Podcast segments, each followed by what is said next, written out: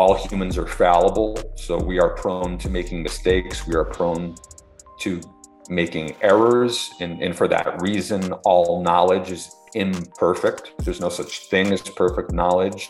Psychological stress does not exist in the world outside of the mind of its victim. So, psychological stress is not objective, it's completely subjective. Our state of mind is the product of our choices, not what happens to us, not what happens in the world, not what somebody says, not what somebody does. To become an expert requires a certain arbitrary amount of high quality, focused attention on the rehearsal of the skill.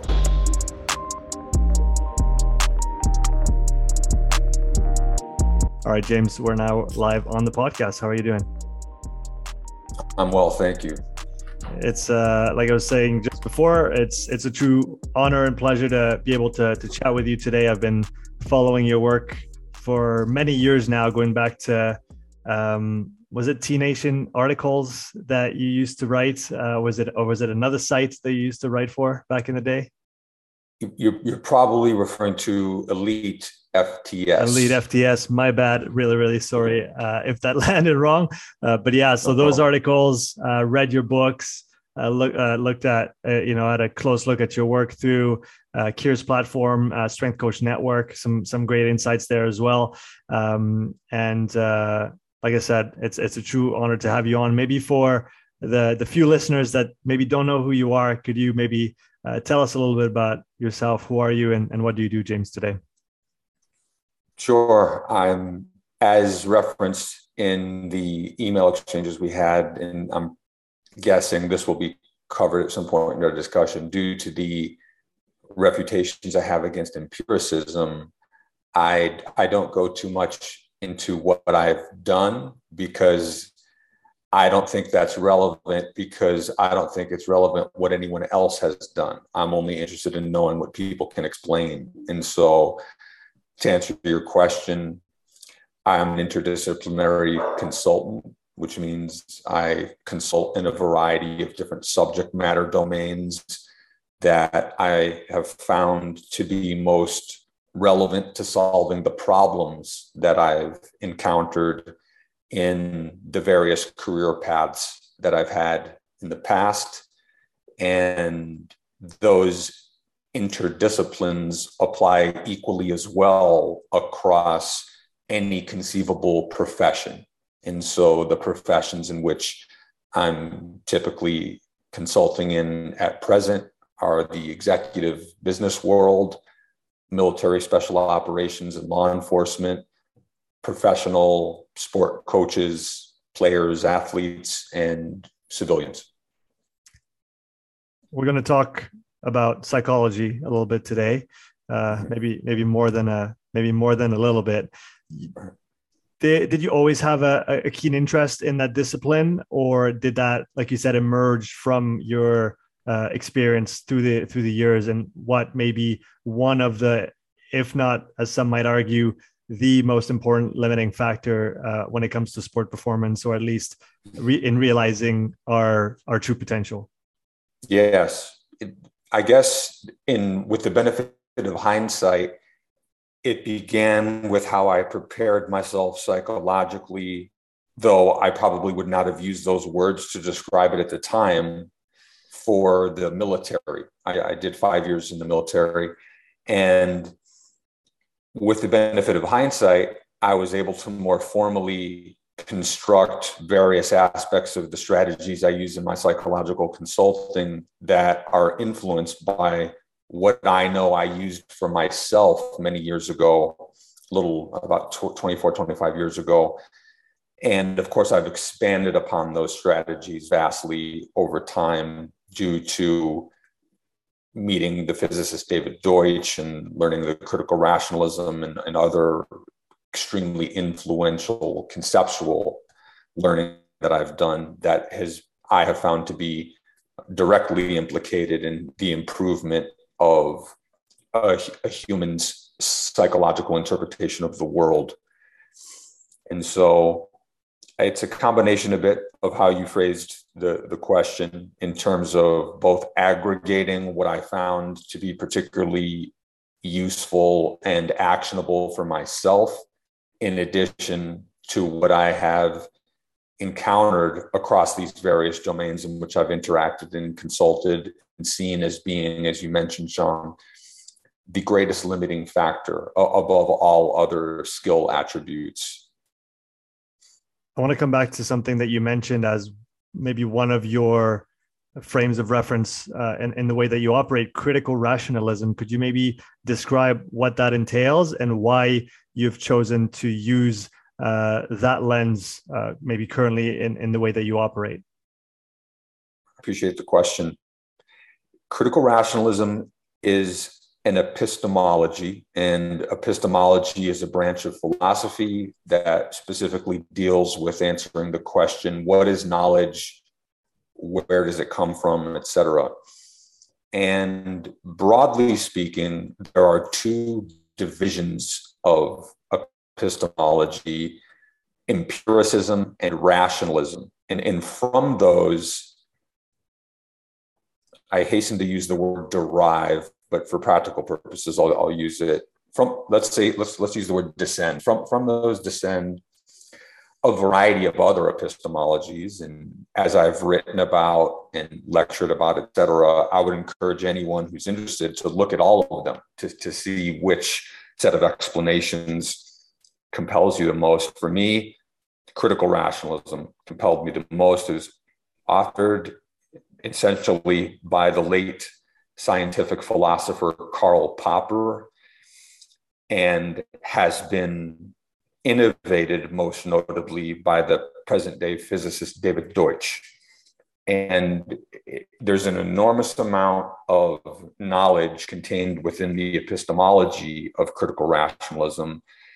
Some of the key bullet points, which again, I would want there's no amount of overstating I could do to indicate just how much more there is than what we'll have time to discuss, even if we spent all day talking to one another on the podcast. However, I think some of the biggest features that both I elaborate on in my consulting and that are implicated in the innovation of psychological understanding are the key points that knowledge does not come from experience, that all knowledge is conjectural, which means it's part guesswork, part truth, that all humans are fallible. So we are prone to making mistakes, we are prone to making errors. And, and for that reason, all knowledge is imperfect. There's no such thing as perfect knowledge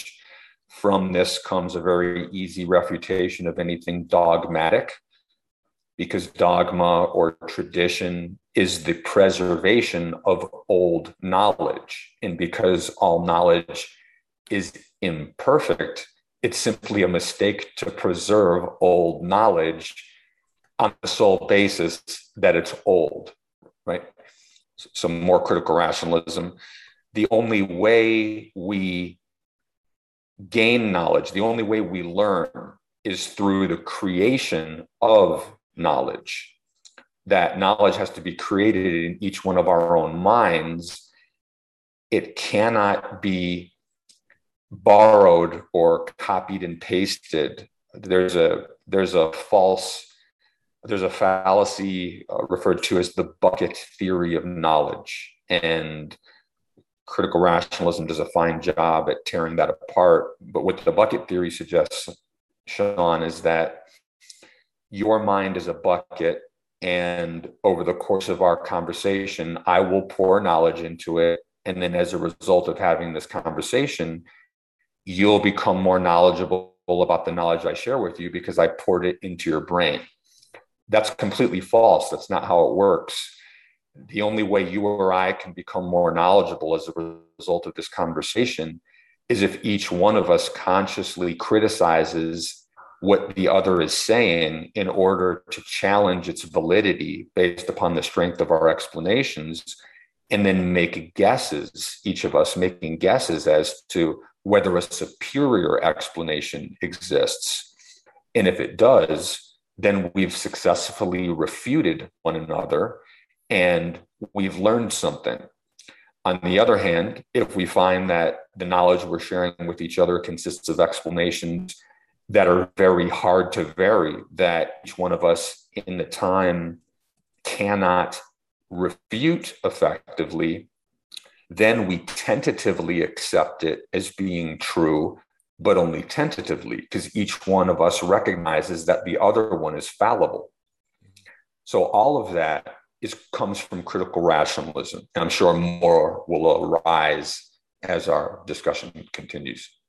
Would it then be correct to to say that knowledge is emergent from the interaction of I guess people uh, as far as as we're concerned now maybe AI down the road. I don't know what what your opinion is on on this but essentially ideas need to be confronted if that's the right terminology in order to validate or invalidate each other in order to keep advancing forward. Did I do I understand it correctly? Yeah I think I think you're right on. I would I would replace the word confronted with criticized okay. but essentially uh, in, in a way there, there is a synonym connected between the two of those. So yes uh, it, knowledge does not depend upon the interaction of people however. It's okay. it's one it's one form of stimuli because the interaction of people constitutes a sensory experience. And all sensory experience, whether it's the interaction of people in real time, such as you and I have in this conversation, whether it's you or I reading a book or a research paper, whether it's you or I listening, sort of a one way, uh, as, as presumably as people will be doing to our recorded conversation, they, they'll be listening to our conversation, but they won't be having a conversation with you or I. Mm-hmm the, these are all forms of sensory input. And as a result of the critical rationalism's effective criticism of empiricism, no knowledge comes from sensory input. However, sensory input can be interpreted in such a way that it stimulates the creation of knowledge. So, in fact, the only way someone creates knowledge as a result of having experienced something is if they effectively criticized and guessed against the information they processed from the experience. Some simple examples to frame how empiricism is false is that for you, Sean, or for anyone listening, ask yourself how long have you been working in the profession in which you're currently operating? And think of someone who's been working in that same profession longer than you, who you consider to be incompetent. Now, people might i don't know if they're going to be seeing this or hearing this but if they're not oh. sean is okay i was going to say if they're not sean is smiling right now on that. And, and, and, so does everyone who, who i framed this thought experiment to. Everybody smiles because everybody is thinking of one or more incompetent people in their profession who have been in that profession much longer than they have. And so another way of saying that would be you're thinking of someone who's incompetent, who's much more experienced than you are, because they've been working in your profession for five more years than you, or 10 or 20 or whatever it is. And so, solely on that basis, even though that's low hanging fruit, that's a very easy criticism against, well, clearly, competence cannot come directly from experience. Otherwise, everyone who's been doing something longer than us would be more competent or more knowledgeable and that's clearly not the case now there's many other refutations that i can use but that's probably one of the refutations that's most accessible to most people in terms of the you know the listener being able to fit back sit back and think you know what that's true I, I'm, I'm thinking of people who have been doing what I'm doing much longer than I have. And I'm really confident that they're not half as competent as I am. And so, therefore, competence or knowledge must not be an equivalent of experience. And, it, and indeed, it's not. You talked about the importance of criticizing an idea or information in order for new knowledge to emerge in, in someone's uh, con- conceptual frame. Is yes is simply confronting your prior knowledge to what you are exposed to good enough quote unquote? Is is, is that enough of a uh, of a of a challenge of a confrontation with that new information in order for new knowledge to uh, emerge? Or do we do we have to go through a rigorous process uh, of criticism by sitting down looking at it and, and writing it down in order for this to happen it's a great question. And, and the answer is essentially one that will frame how we would be limited by doing so because our own knowledge is conjectural. What so that means is any of our own ability to be critical of ourselves is therefore going to be limited by our own existing knowledge at any given point, which is why in the in in one of the books that I wrote called The Learning Dynamics of Coaching. The, the very first page of the book is a quote from David Deutsch, which is that the limiting factor is not resources, for they are plentiful, but knowledge, which is scarce. And that, that, that applies directly to the question that you asked me because, well, it's true, the best that we can do in isolation is simply apply our own criticism to our own ideas if we are somehow in a bubble, right, not having the ability to either compare other knowledge that exists in the world that might consist of superior explanations than the ones we've been operating on, but we're not aware of that knowledge. If we don't have those opportunities, then we're simply going to be limited to our own creative processes of creating knowledge in order to criticize. So it's definitely an advantage to be amongst others in the collaboration of problem solving because you get that much more criticism coming from the creative thinking of different individuals. However, it's important to understand that that's not a necessity. It's just that it's an advantage.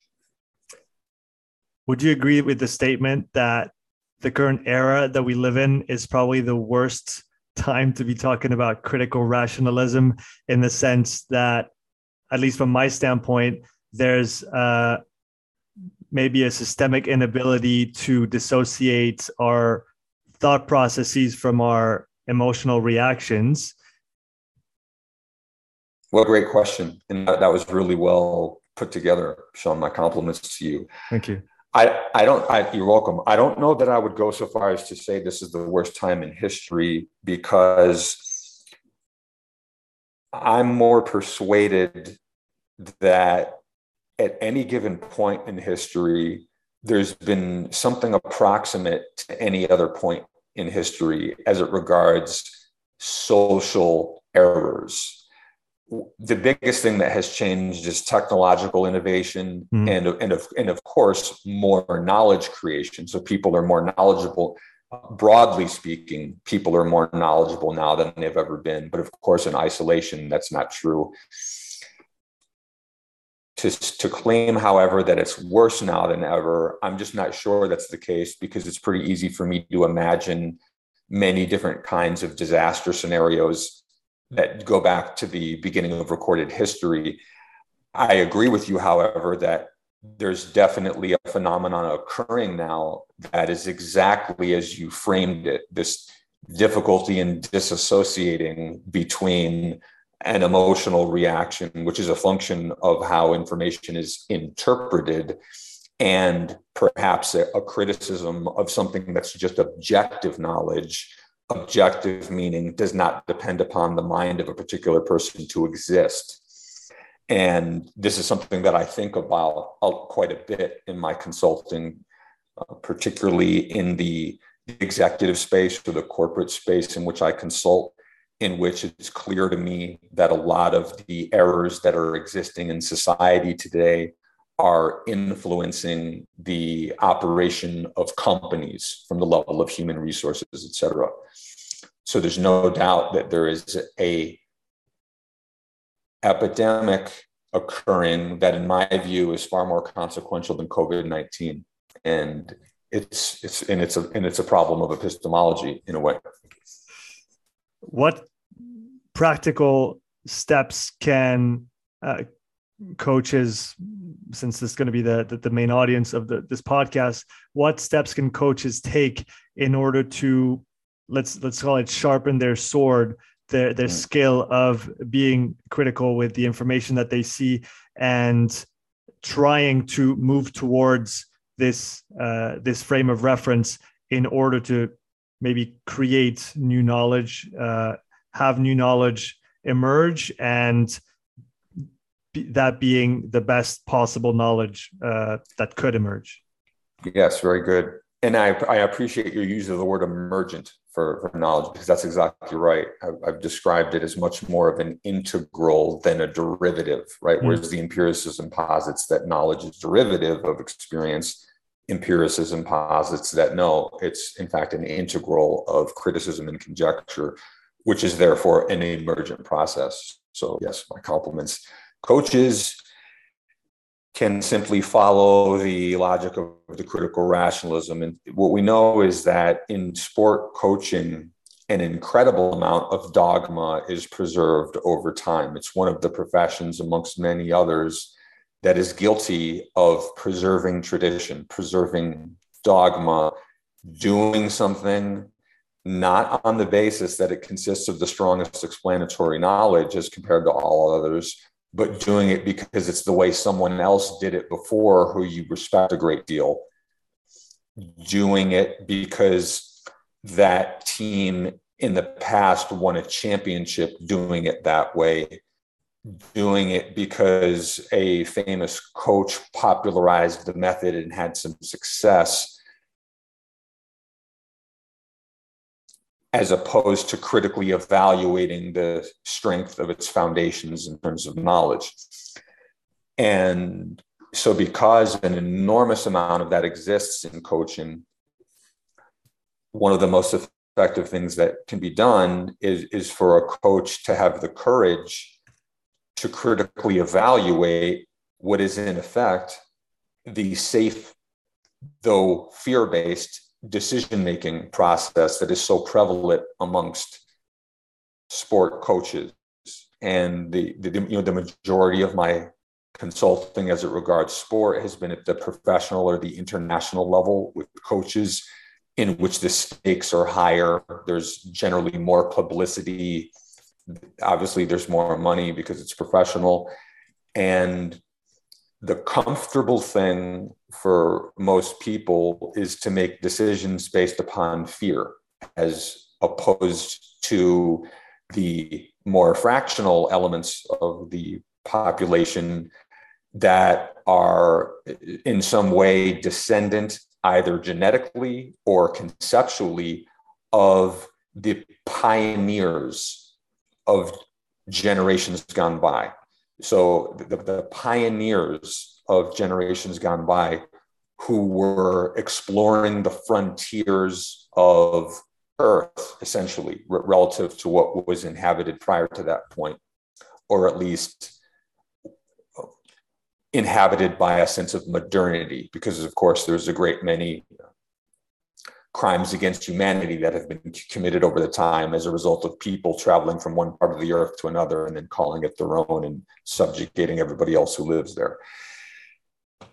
Conceptually, the idea of, of exploring, pioneering, uh, shares in common the, the same psychological component that is necessary to overcome traditions that are rather to overcome institutions that are steeped in tradition. It, it, takes a sense of courage to be a disruptor of the status quo, particularly amongst those institutions such as sport that are so full of dogma. Every one of them, all of the sports across the globe. I, you know, I've been fortunate over the years to consult with many different types of sport coaches and many different types of sports all around the world. And it's the same. It's largely the same everywhere. And what that points towards, Sean, is something that we haven't discussed yet, which is the, the culture. The, the, the culture is what explains this phenomenon. And within that culture, we have to be able to apply a critical evaluation in order to innovate. However, the challenge that various coaches might come up against, because I'm imagining now the listeners of this who are head sport coaches in international rugby or football or American football or basketball or whoever your audience is, it's very possible that some listening might be compelled by the nature of our conversation in such a way as be persuaded effectively by it by realizing that there is a lot more progress that can be made if I adopt some of these ways of thinking. However, with that, Sean, what's very likely is, is that that same individual or individuals, their next thought will be, okay, how am I going to pull this off? Because the manager or the owner or the athletic director or the whoever that hired them is not going to like this, uh, right? That's there's going to be a problem that's going to be presented here. The stakeholders, the board of directors, the peer level groups, depending upon the context, this this is going to ruffle a lot of people's feathers. Hence the disruption of the culture. And that brings us back to the fear based decision making that so many individuals make, in which the fear trumps their willingness to explore the frontier and to fall back on, well, you know what?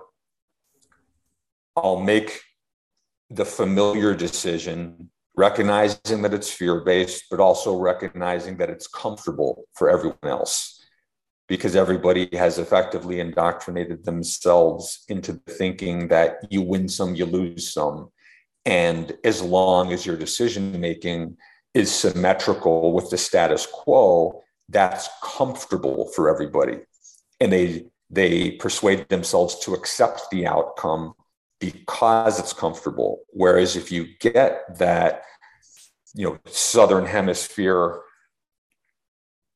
super rugby head coach or that NFL head coach or the NBA head coach or the top 14 in French rugby, et cetera. If, if you go specifically to that individual and you, you compel them to adopt this line of thinking, what you know is what they're going to be up against because very quickly their decision making is going to be disrupting those familiar waters. It's going to be shattering the culture that is familiar to everybody, not only within the sport organization, but the media, the fans. And that takes a level of courage that brings us back to what differentiates those explorers of errors gone by from everyone else who constituted the population at that time. There's always been that difference between the most ambitious, the most courageous, the most unwilling to subscribe to the status quo and everyone else. And that's why we remember them the way we do the, the Martin Luther Kings of the world, the Nelson Mandelas of the world, they are historical figures. Their names will persevere over the millennia. And when we ask ourselves, in part, in part, why is that? What is it about those individuals versus the millions and millions, and in fact, billions of people who existed at the same time they did, who, whose names no one remembers? And part the answer to that question is an extraordinary amount of courage and willingness to disrupt the status quo. What comes to mind is leaving the comfort of the kingdom to go and get the gold between the dragon's feet. That's it. That's it. It's not a new story. It goes back to the you know the beginning of recorded history. When you said somebody needs to critically eva- evaluate what is currently done in their sport organization, the teams that they work with, the sport that they work within, what came to my mind was, well, in order to do that, I need to have spent.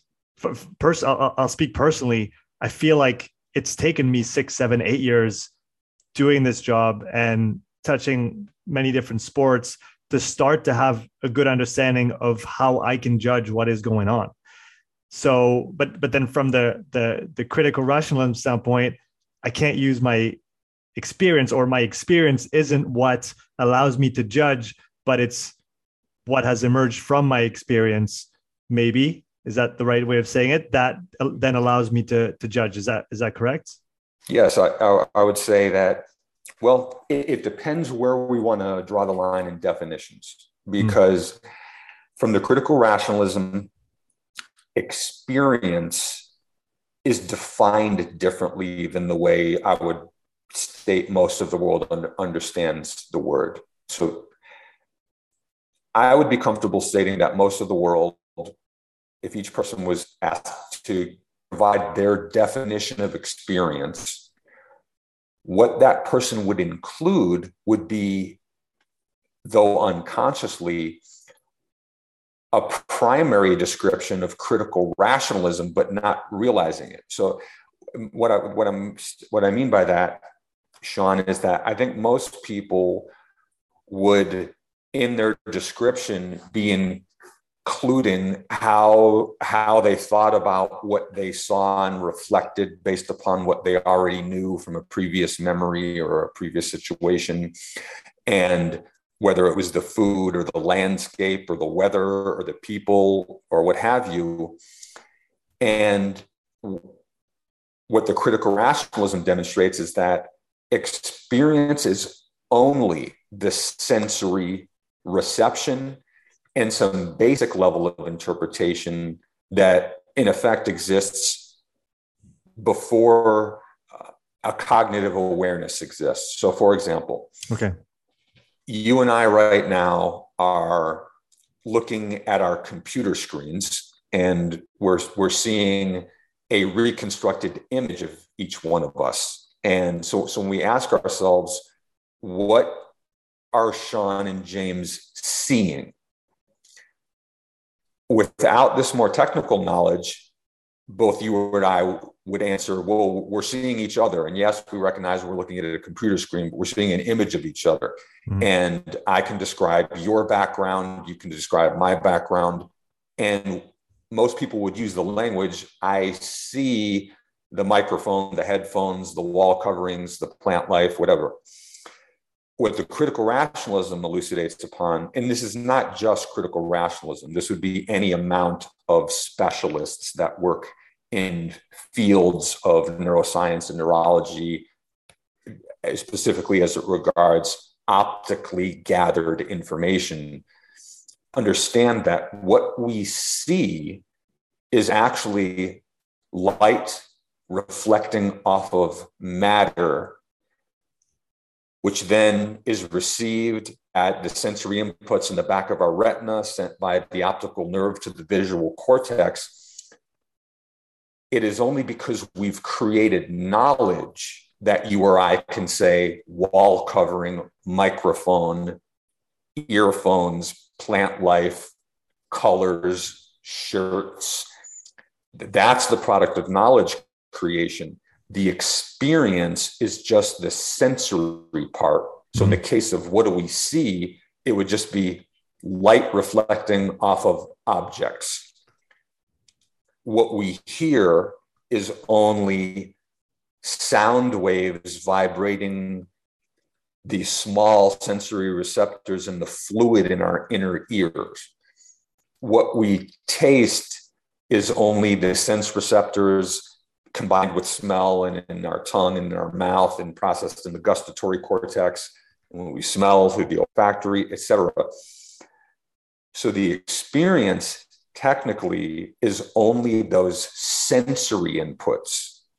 But the reason why I said earlier, most people, when they would describe an experience, are including a heck of a lot more than sensory inputs. Mm-hmm.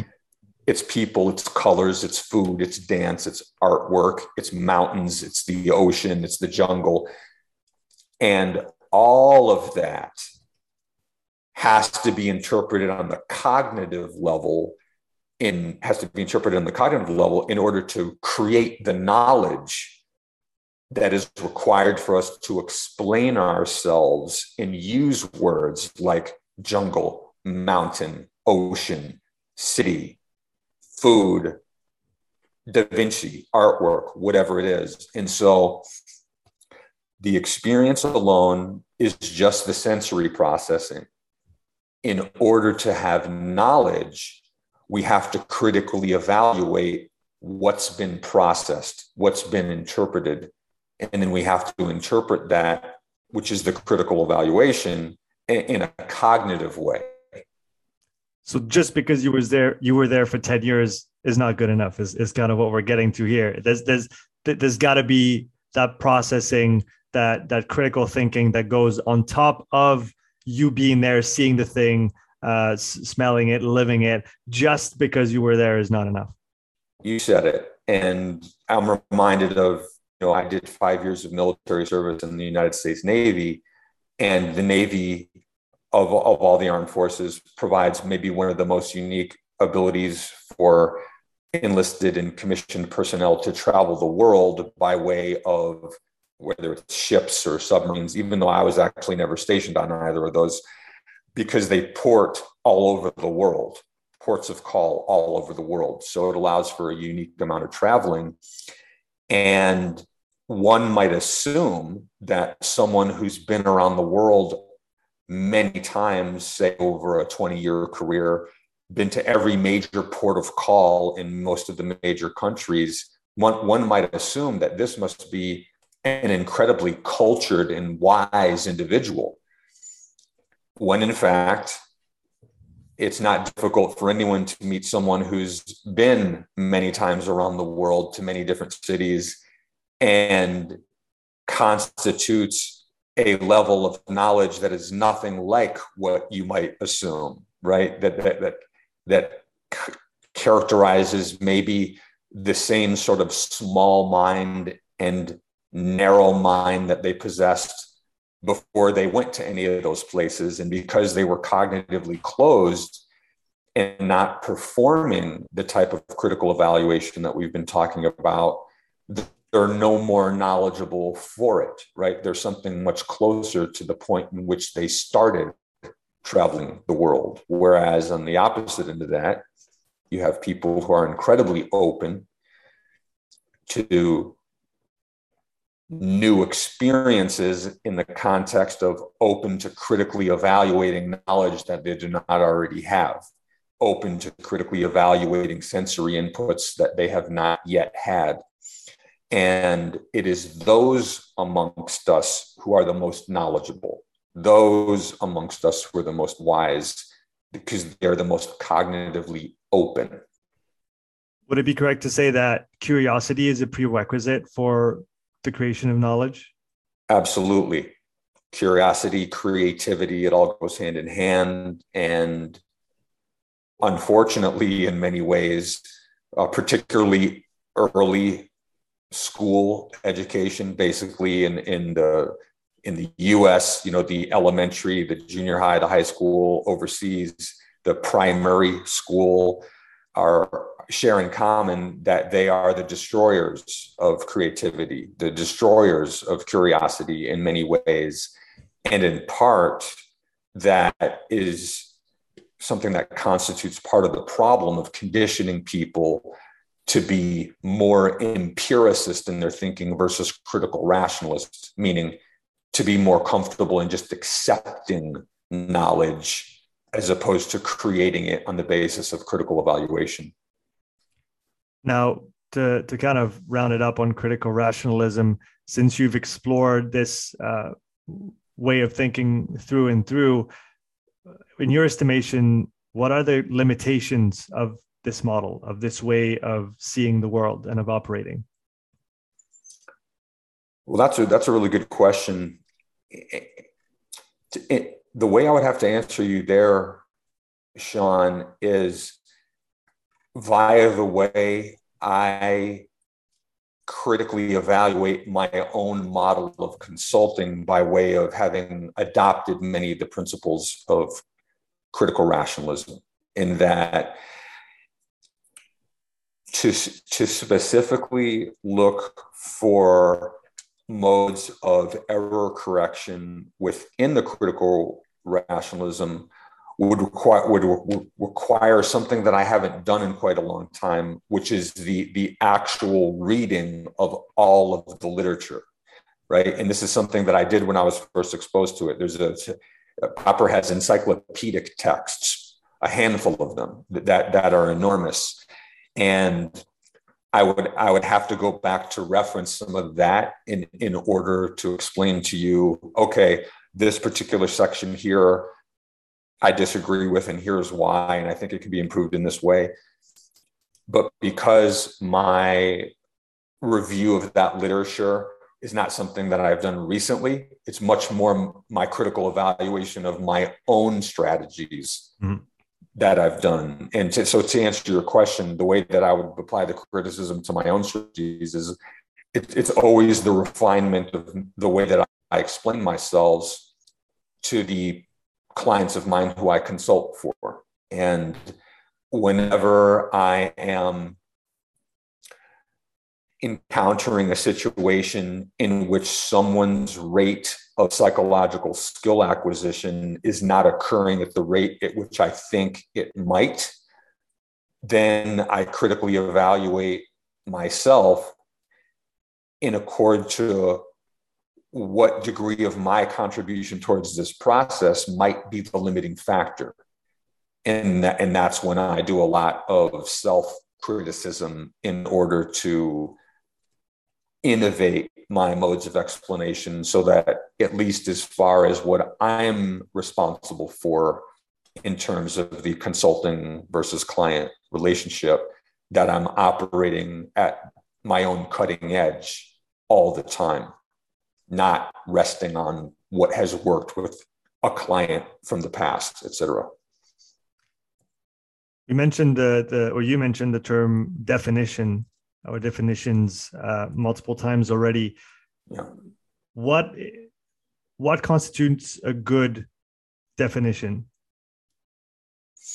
I would answer that by simply borrowing from David Deutsch's definition of what constitutes a good explanation, mm-hmm. because that's what a definition is. It's an explanation of facts. And in Deutsch's description, a good explanation is one that is hard to vary. All of its details serve a functional role.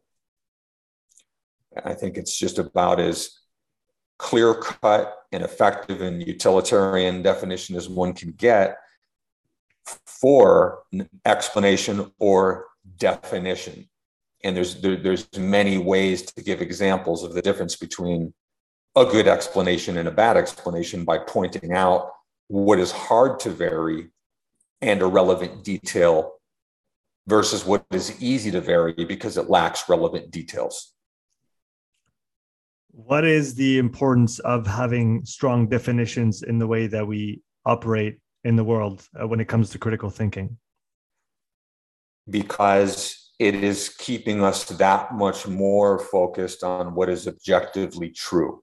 And this is about the best we can do at any given time is to is to seek to optimize the contribution of objective knowledge to the problem solving. And, and again, the objective knowledge is the knowledge that does not depend upon a human mind to exist. Since we're on the topic of definitions, uh, what is stress? I have many.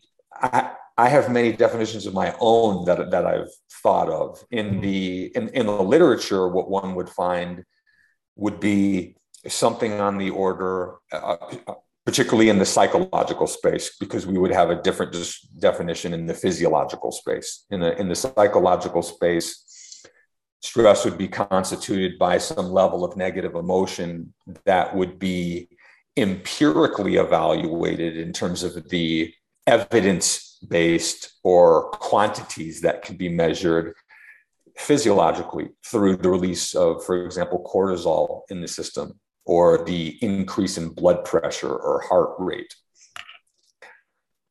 And the way that I have uh, adapted that type of, of definition to include more of a conversational lens is it is evidence of a poor use of one's imagination.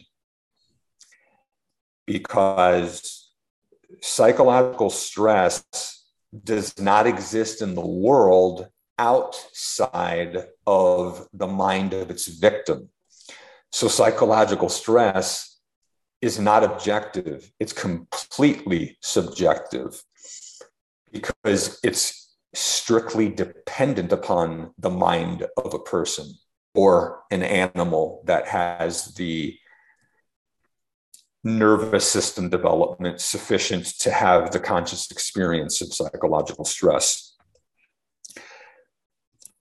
It is predicated upon, which is what, in effect, is, I would say, the main theme running through my consulting, which is the mastery of interpreting reality. So, emotional reactions negative emotion, psychological stress, all shares the same property that in order for it to occur within the mind of an individual, a negative interpretation of information must have preceded it. And that negative interpretation does not have to be conscious. This is why someone who has a history with anxiety or panic attacks will describe having the feeling of anxiety before they have the conscious awareness that they have negatively interpreted some thought or some scenario. That for them, it's the feeling, the physiological event that happens first, then the conscious awareness and that is an example of the interpretation happening at an unconscious level, which is to clarify the interpretation always precedes the emotion. There's no such thing as emotion coming before interpretation, it always follows interpretation. It's just that that interpretation might happen unconsciously out of the conscious grasp of the person. Is that something that can, um, I'm not sure if the term emerge is the right one, come from our genetic makeup uh, as as a as a living organism on planet Earth? I'm thinking of snakes. I don't know why, yeah. but this this comes to mind of somebody reacting to a certain sound or uh, a certain you know shape uh, something like this uh, uh the, the, way that a, a, an object might move. Um, is that something that we can also have an impact on or to some level are some things so deeply ingrained in our makeup that we that we cannot do much about it? Great questions. Starting at the beginning genetics is absolutely implicated in the discussion 100% the biological precursors towards how each one of us navigates our way through the world cannot be ignored. They are of profound influence.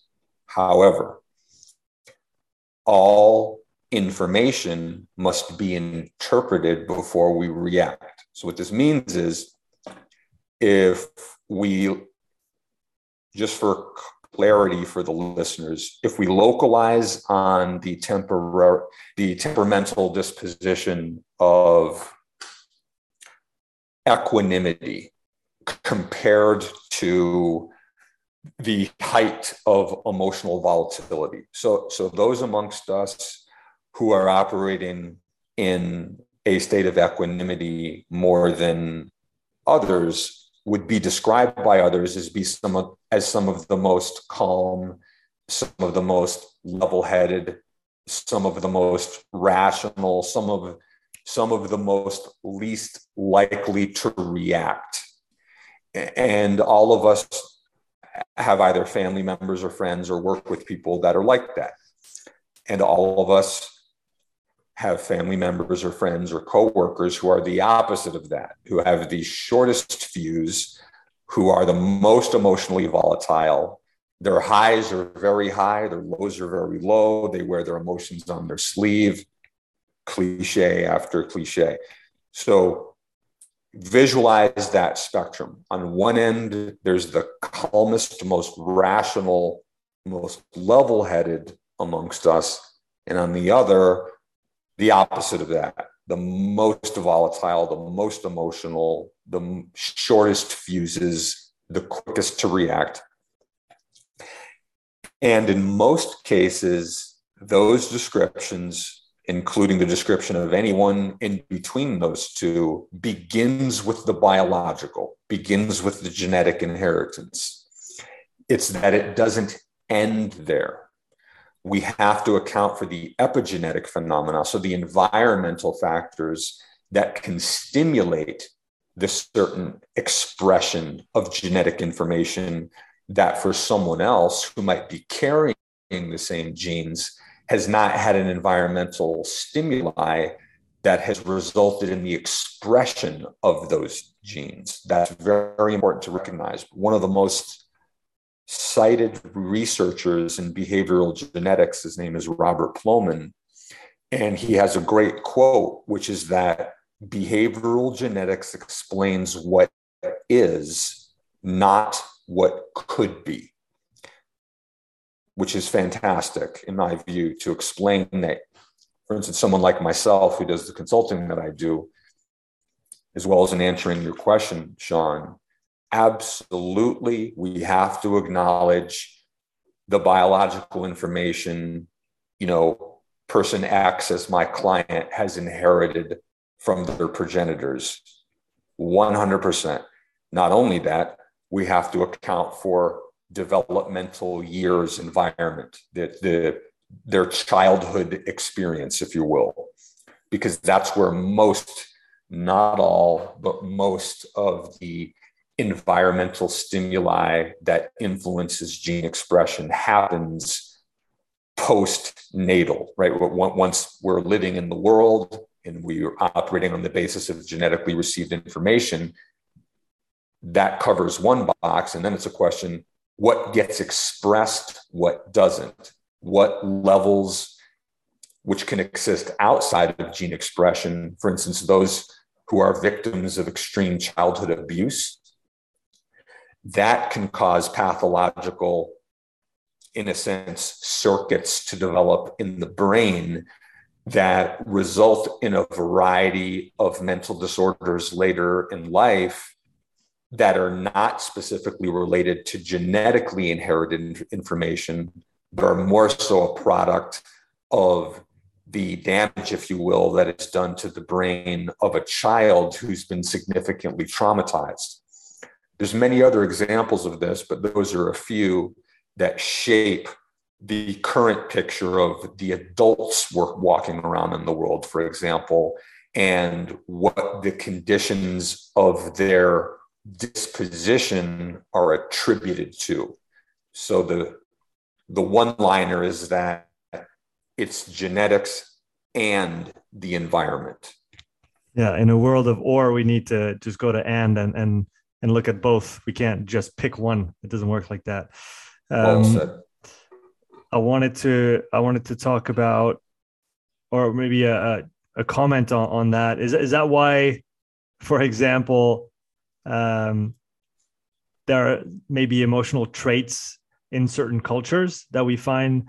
I think of Italians that live right next door, love them to bits, that are you know known to be fiery and to to to be very maybe loud. So is that just a product of the environment that they grew in, the culture that they evolved in, and so this is what manifests in most of the people that come from those cultures? both both right so b- both in that the un- unquestionably the cultural influence, but the thing is, culture is mediated by genetic inheritance. So they're, they're basically inseparable.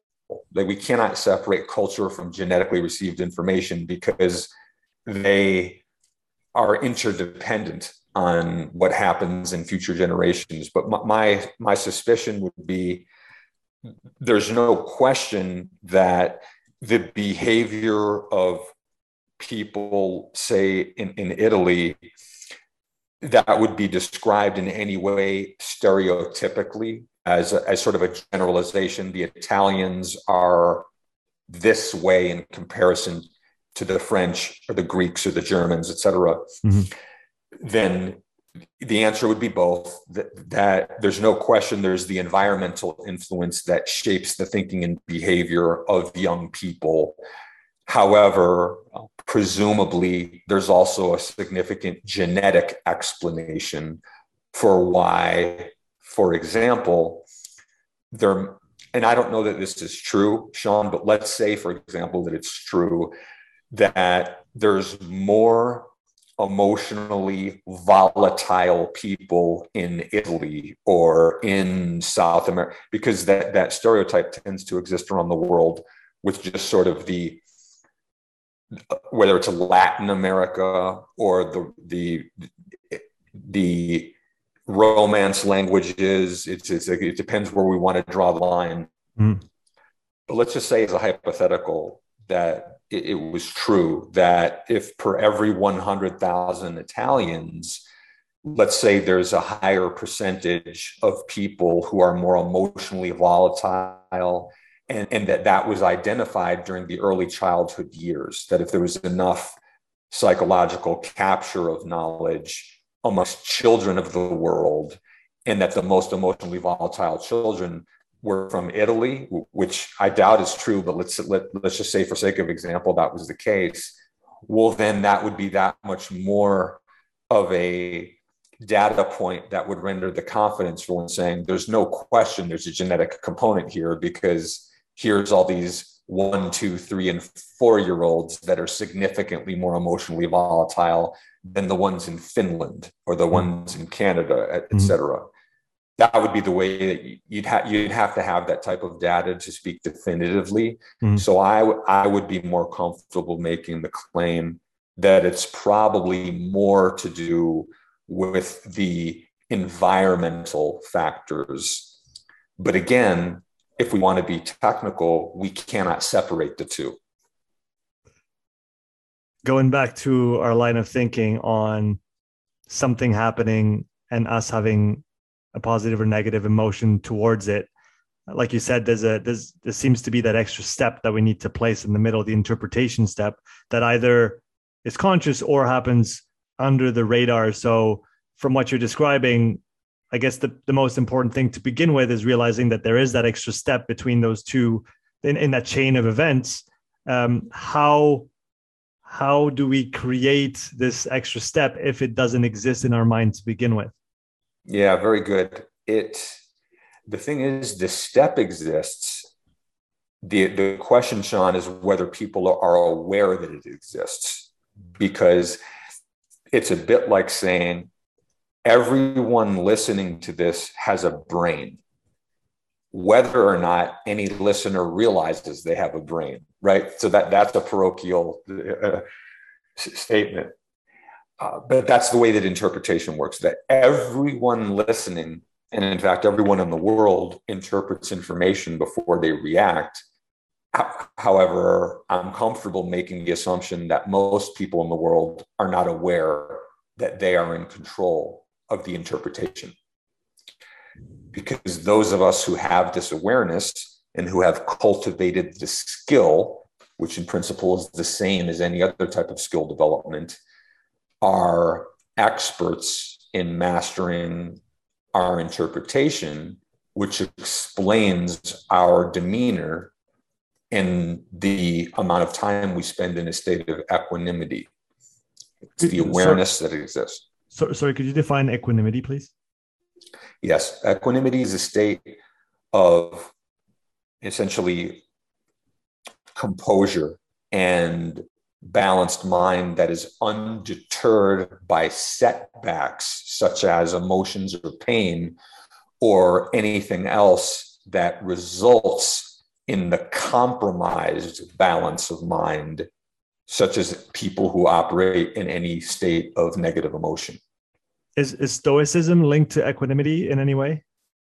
It is. It, it, it is from the standpoint of what these the Stoic philosopher who I read the most is Epictetus, and I, was just sort of most compelled by his description because for people who aren't aware, he was born and raised as a slave who only earned his freedom as an adult and went on to be one of the most outspoken on the specific concept of the control we have over our thinking, which is not to be confused with the control we do not have over thoughts that arrive in consciousness. Those are two different things, which is important to understand but it was it was that much more compelling that you have someone who was born into and raised as a slave who is one of the most published if you will even though he was illiterate and it was a scribe that was he was basically dictating and the scribe was writing down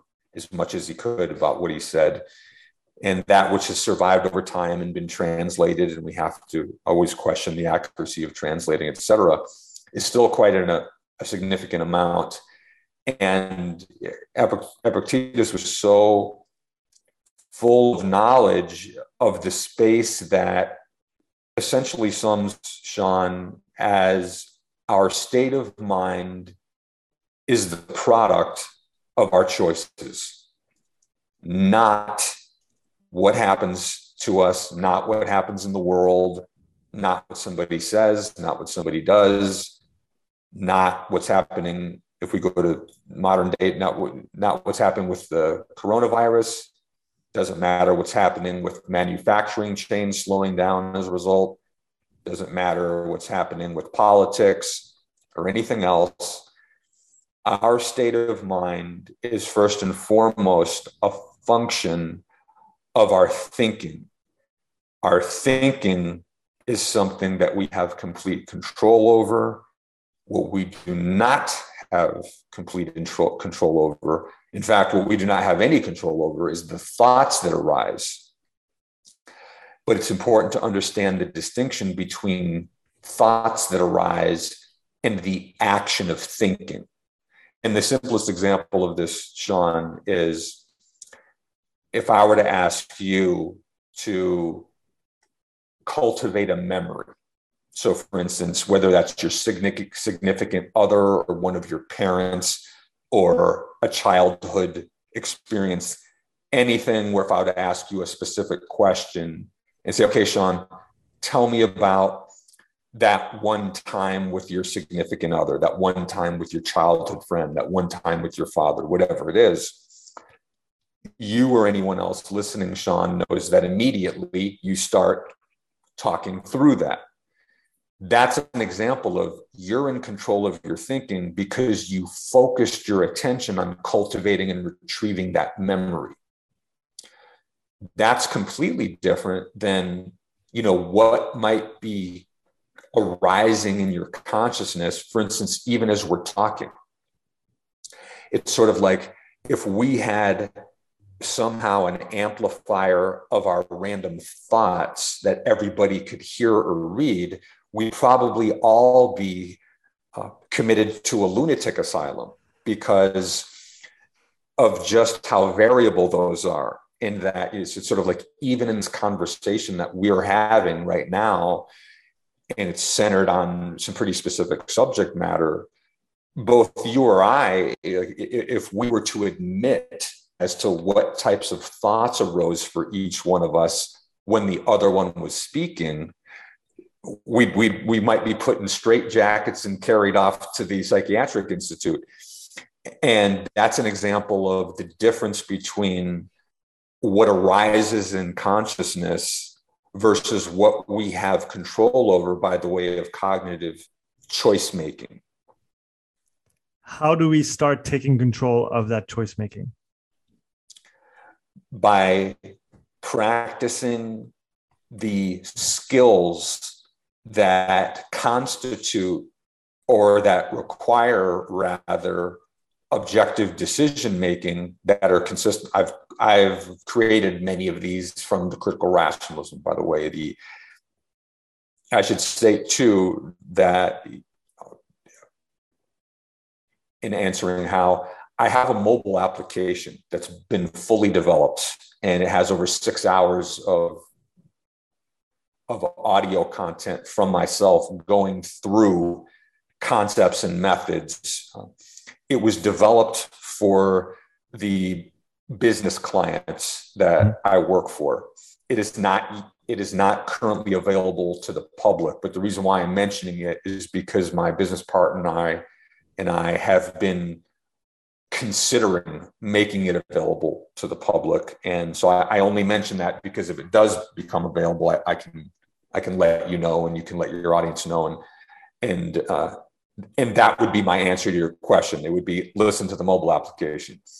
The in in in lieu of that, it's in principle the reason why I mentioned skill development earlier. It's the same as any other skill development. So as you're located in France, correct? Not far, Switzerland. Switzerland. Okay. So it, Switzerland has a deep downhill ski, a Nordic skiing culture, for example. And so if we go to any of the great downhill skiers or the giant slalom skiers, the slalom skiers of the past from Switzerland, and we were to ask them, how did you become so skilled at the Super G, for example? Were, were you born this way? Were, were, the first time you put on skis, were you impressing all of the alpinists out there? And of course, the answer is going to be no. It's going to be I worked for many years to, to develop this skill, and and that's the generalization, Sean. So whether it's a sport skill, whether it's a musical instrument, whether it's some other type of technical operation of some type of machinery, whatever it is, all skill development is predicated on, upon the shared commonality of focused attention on rehearsing the skill and the cumulative result of doing that over time. That is how you develop skill high quality focused attention on the rehearsal of the skill that you want to develop and doing that uh, I cannot give a specific amount because that's variable to each person. So there's no such thing as to win a gold medal in the Super G, you have to have at least eight years of eight hour days, five days a week. There's no such thing. And there's been probably one of the most damaging sources of literature that has created a, a worldwide misconception was the literature that gave rise to the 10,000 hour rule, which is complete BS. It's complete, it's complete fallacy because it, in and of itself, it was a generalization. Uh, yeah. So that it's complete, it, it's complete fallacy that there's no such thing as the 10,000 hour rule for skill development. What there is definitively speaking, is the essential mandate that to become an expert requires a certain arbitrary amount of high quality, focused attention on the rehearsal of the skill. It's just that there is no definitive or responsible way to say it'll take you this long to become an expert. That does not exist we're talking about this in the context of i guess trying to avoid expressing negative emotion towards an event. Now yes. do we then have to subject ourselves to a myriad of uh, negative emotion inducing uh, or previously negative emotion inducing events in order to train that skill or are there other ways to do it? Great great question. And and and, and i appreciated hearing you correct the way you just phrased that because that's important. If, if listeners didn't notice that, what Sean did was was a really helpful error correction of his own. in that he was beginning you were beginning you were beginning to, to call something a a negative event and then and then you consciously corrected that to something that one had previously or up to that point interpreted negatively and that that's really important because whether it's from the stoicism or buddhism or any other worldview that has a common way of looking at the world there's no such thing as a negative event there's just events. Negative is an adjective. So it's a, it's a, it's, it's a bit like if people were to remove the adjectives in their vocabulary, we would all begin sounding a bit more like robots or how we think robots sound because it would just be fact versus fact versus fact versus fact versus uh, uncolorful statements, no matter what they were. Your, your daughter wins her first foot race in school, and your words to your daughter are, Congratulations, you won your first race. Your best friend is killed in a car accident, and when having your first communication with your best friend's parents. Your communication is my condolences for your loss. My friend is no longer living in the world amongst us. If we continue down this line of thinking, what you realize is, as an example, we've we've sort of fundamentally removed so many of the opportunities to create a negative spin of adjective based thinking because we'd be communicating a way that is much more direct to the event without an emotional interpretation of the event just the event the mortality rate of the coronavirus the fill in the blank with any other situation. And this mode of thinking, right? If, if one adopts this mode of thinking, then this what, what that means is one has adopted a more practical mode of interpreting information. Because the events themselves are just the events. They are sort of the most parochial interpretation of the sense data. It is only through the application of emotion that adjectives become more readily accessible to the person doing the describing. So, for example, not too long ago, it was in the last two or three weeks in the United States, there was a school shooting in Texas in the in the city of Uvalde, and there was many children killed. And if you look at the news reports, what you'll find is what you might expect to find, which is a great deal of adjectives horrendous, horrifying, terrifying, traumatizing, etc. On the other end of it, if you look at, at there, there's world there's world class wrestling occurring in the in the world right now, and those who are fans of freestyle and Greco-Roman re- wrestling will have different adjectives to describe the victorious performances of their preferred wrestlers, and they'll be much different. They'll They'll be amazing, dominating, incredible, etc. Now, those are examples of the way that emotional language colors the likely interpretations of the information.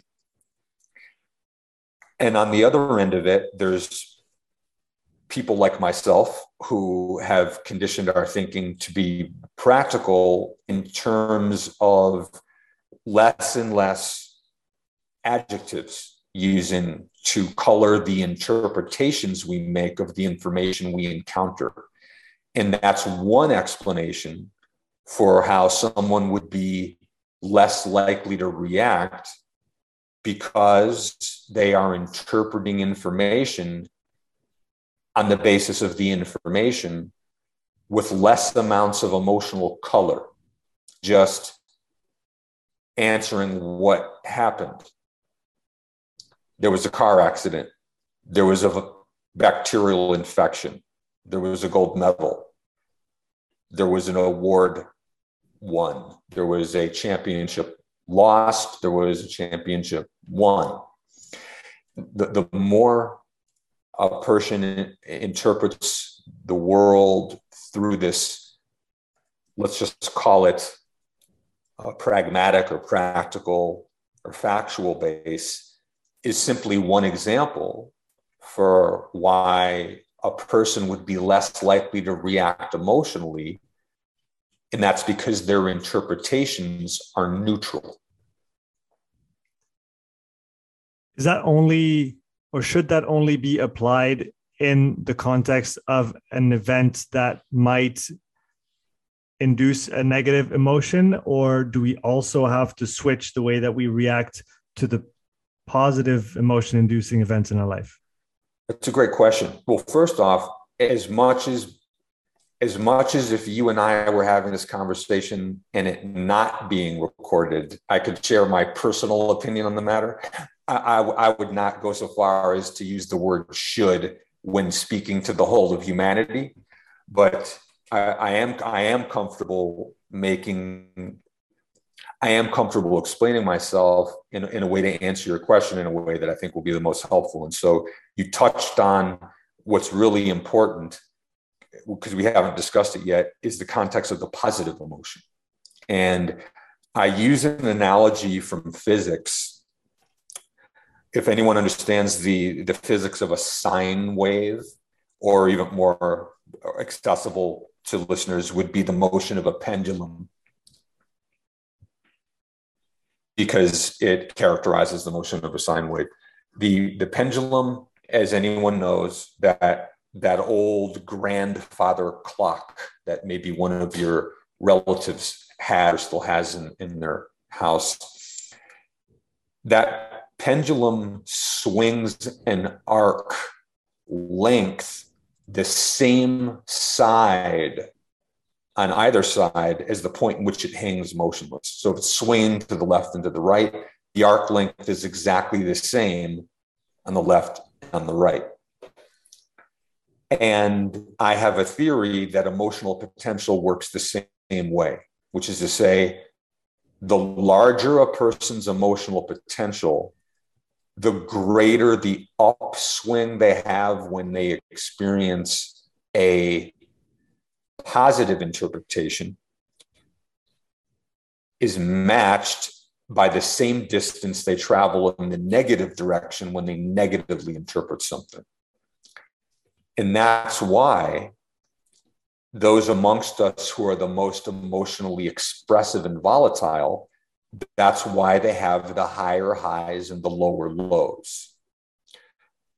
Most of us will not know someone who only goes high and, and doesn't go low. Similarly, someone who only goes low I shouldn't say similarly. That would be a little bit more familiar to people, but that would have to do with a mental disorder such as clinical depression, in which someone is operating sort of somewhere between baseline and some state of negative emotion. Whereas in using mental disorder terminology, manic episodes would be an example of only north of baseline and I'm using the analogy of you know north being positive and south being negative in this case. Barring those more, I can't say exceptions because there's a significant amount of the population that is troubled with anxiety and depression and bipolar one, bipolar two, et cetera. However, what I'm sharing in the context of how we can improve our psychological dispositions is not limited to any particular population like it's in theory, what I have to share is as actionable for a person who has schizophrenia as it is a person who was uh, essentially born with the genetics and had the environmental factors to have just the most balanced state of thinking from the very start. Like, no matter where somebody exists on any of these spectrums, what I'm explaining holds. It's a bit like it's a bit like using the analogy of no matter where you are on Earth, you are subject to the effects of gravitational acceleration. It exists. There's changes, there's subtle changes, whether you're uh, in an aircraft or you've exited an aircraft at the level of the stratosphere, whether you're at sea level. However, gravitational acceleration exists within the proximity of our atmosphere. It's just it's slightly different in terms of the rate of the acceleration. And similarly, interpretation holds. Is it more accessible for those of us who were always more even keeled? Yes. Is it a greater challenge to develop the skill for those of us who were born with a genetic predisposition or had an early childhood trauma. Is it more challenging? Yes, it's more challenging, but that's no different a claim than any aspect of sport skill development that someone has a greater or a lesser predisposition for excellence for. And as we know, that's true of everyone, that if interpretation is something approximate to the 100 meters in track and field, every person on earth, if they want, no matter their age, can improve, which is to say, can become faster at running the 100 meters. But only a small fraction of Earth's population can win a gold medal in the 100 meter event so those are two different claims. Yes, you got to have all sorts of sort of perfect storm ingredients to be a world record setter, let's say, in the 100 meters. However, anyone in any condition, at any age, any sex, you name it, can improve their speed in the 100 meters. And that's interpretation. So some of us will have the genetic predisposition in the early environmental stimuli that explains how we will always be more even keel and emotionally regulated than somebody else. However, someone who was born with the genetic prerequisites and the environmental prerequisites for basically every psychological disorder that's in the book can make progress. And that's critically important to recognize that anyone can make progress. It's just like any other skill development, whether it's sport, whether it's a musical instrument, whether it's sculpture or painting. Each one of us has a ceiling to the limits of our technical skill development. And the ceiling is different for each person. However, everybody can make progress, and that's critically important to recognize. To end on a slightly maybe philosophical note, and, and James, I really want to thank you for this exchange because I, I really enjoyed it a lot. Uh, is there a moment to maybe put that skill aside and allow ourselves to just experience the the richness of the the human life that we have on earth? You know what? I i realized you, in a way you asked me that earlier and i forgot so i'm glad that you brought it back up. For me sean and it's not i, said for me it's not only my personal opinion it's also an objective claim that when we compare the cognitive or the intellectual versus the emotional processing of information, I'm convinced, I'm convinced, Sean, that the superior, that the advantage goes to the intellectual processing. Because if you think that through, while emotion, especially amongst the female of the species, tends to be more linked to memory recall, which is why the the, the, the female of the sex in humans tends to have much more of a specific memory recall ability to events, no matter how far back they go, because stereotypically, and there's an evolutionary explanation for why this is. The, the female of most species, not, not just human or Homo sapien, but most, not all, most are nurturers. They they're the ones who give birth and they're the ones who nurture the young. There, there's exceptions to this in different kingdoms of the, or, or rather in different species of the animal kingdom.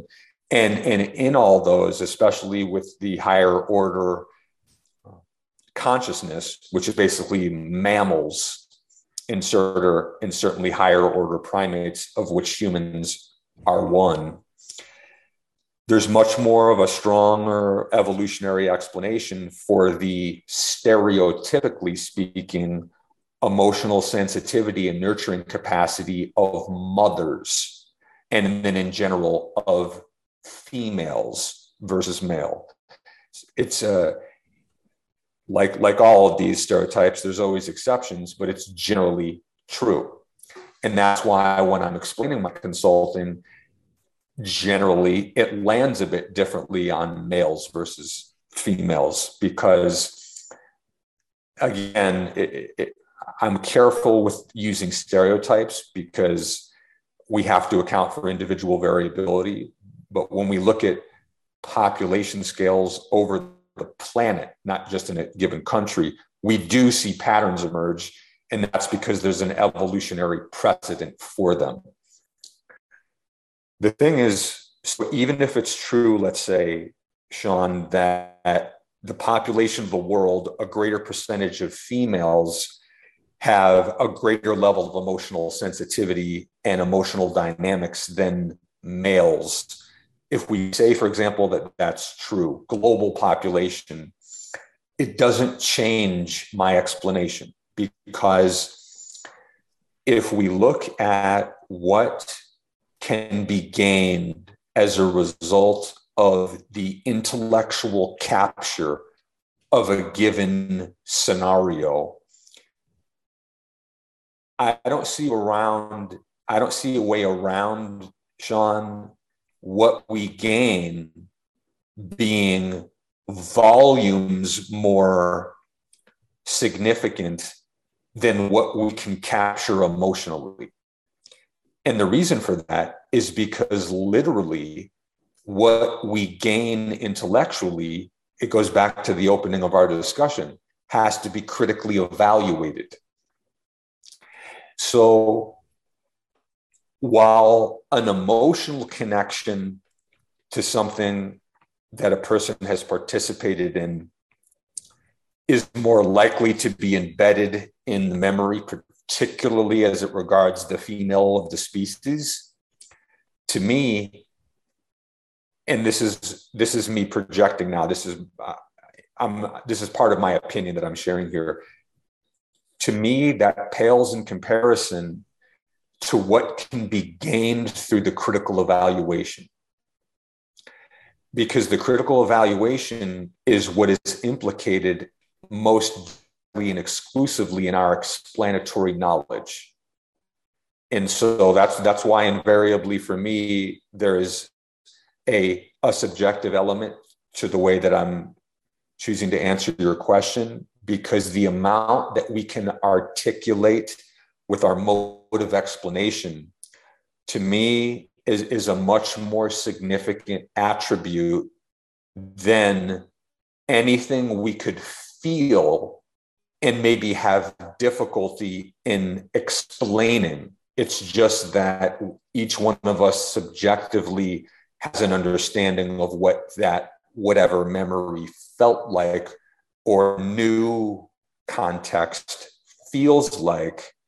It's just that for me, that's a much more parochial way to, I'm being careful about the words I'm using here. Uh, that's a more parochial way to navigate one's way through the world when compared if we're using an either or because that's that's how i framed your question is someone can either go through the the world with processing information primarily on an emotional lens versus an intellectual one even though i understand that's not how you asked your question sean because you were you were referring to situationally changing the lens which anybody can do right? Anybody can do. It's that I think there's much more significant information to capture by capturing more and more through the cognitive or the intellectual mode of processing, whether that's the performance of, you know, Bach's Brandenburg concertos that one is a fan of, or the artistic expression of a Tchaikovsky's music with a ballet, say the Nutcracker Suite, whether that's a sport competition, a world championships and Olympics, whether that's the birth of a child. In my view, Sean, the most robust capture of information will occur through the intellectual understanding of what has happened as opposed to the more parochial version, which is how does one feel as a result of processing that information? So there's my long-winded response. I, I, I appreciate it. If I didn't like long-winded responses, I wouldn't have you on the podcast, James. Um, again, uh, a huge thank you to, to you for your time and uh, everything that you shared today. I I definitely took a lot out of it and or took from it, and and I hope the the audience is, is going to do the same. So a big thank you to you, James. You're, you're very welcome. Thank you for having me on. And remember, no one will take anything away from this unless they critically evaluate it. And I and I sure hope that they do after our conversation. Thanks, James. Thanks for listening to this episode. If you would like to support the podcast, please take a few moments to leave a written review and a five star rating on Apple Podcasts. If you want to watch this episode again, you can find the full video recording on my YouTube channel. You'll also find hundreds of hours of free content, all my podcasts, my thoughts of the day, structured presentations, and more. So don't wait, go subscribe, and I'll see you in the next episode. Take care.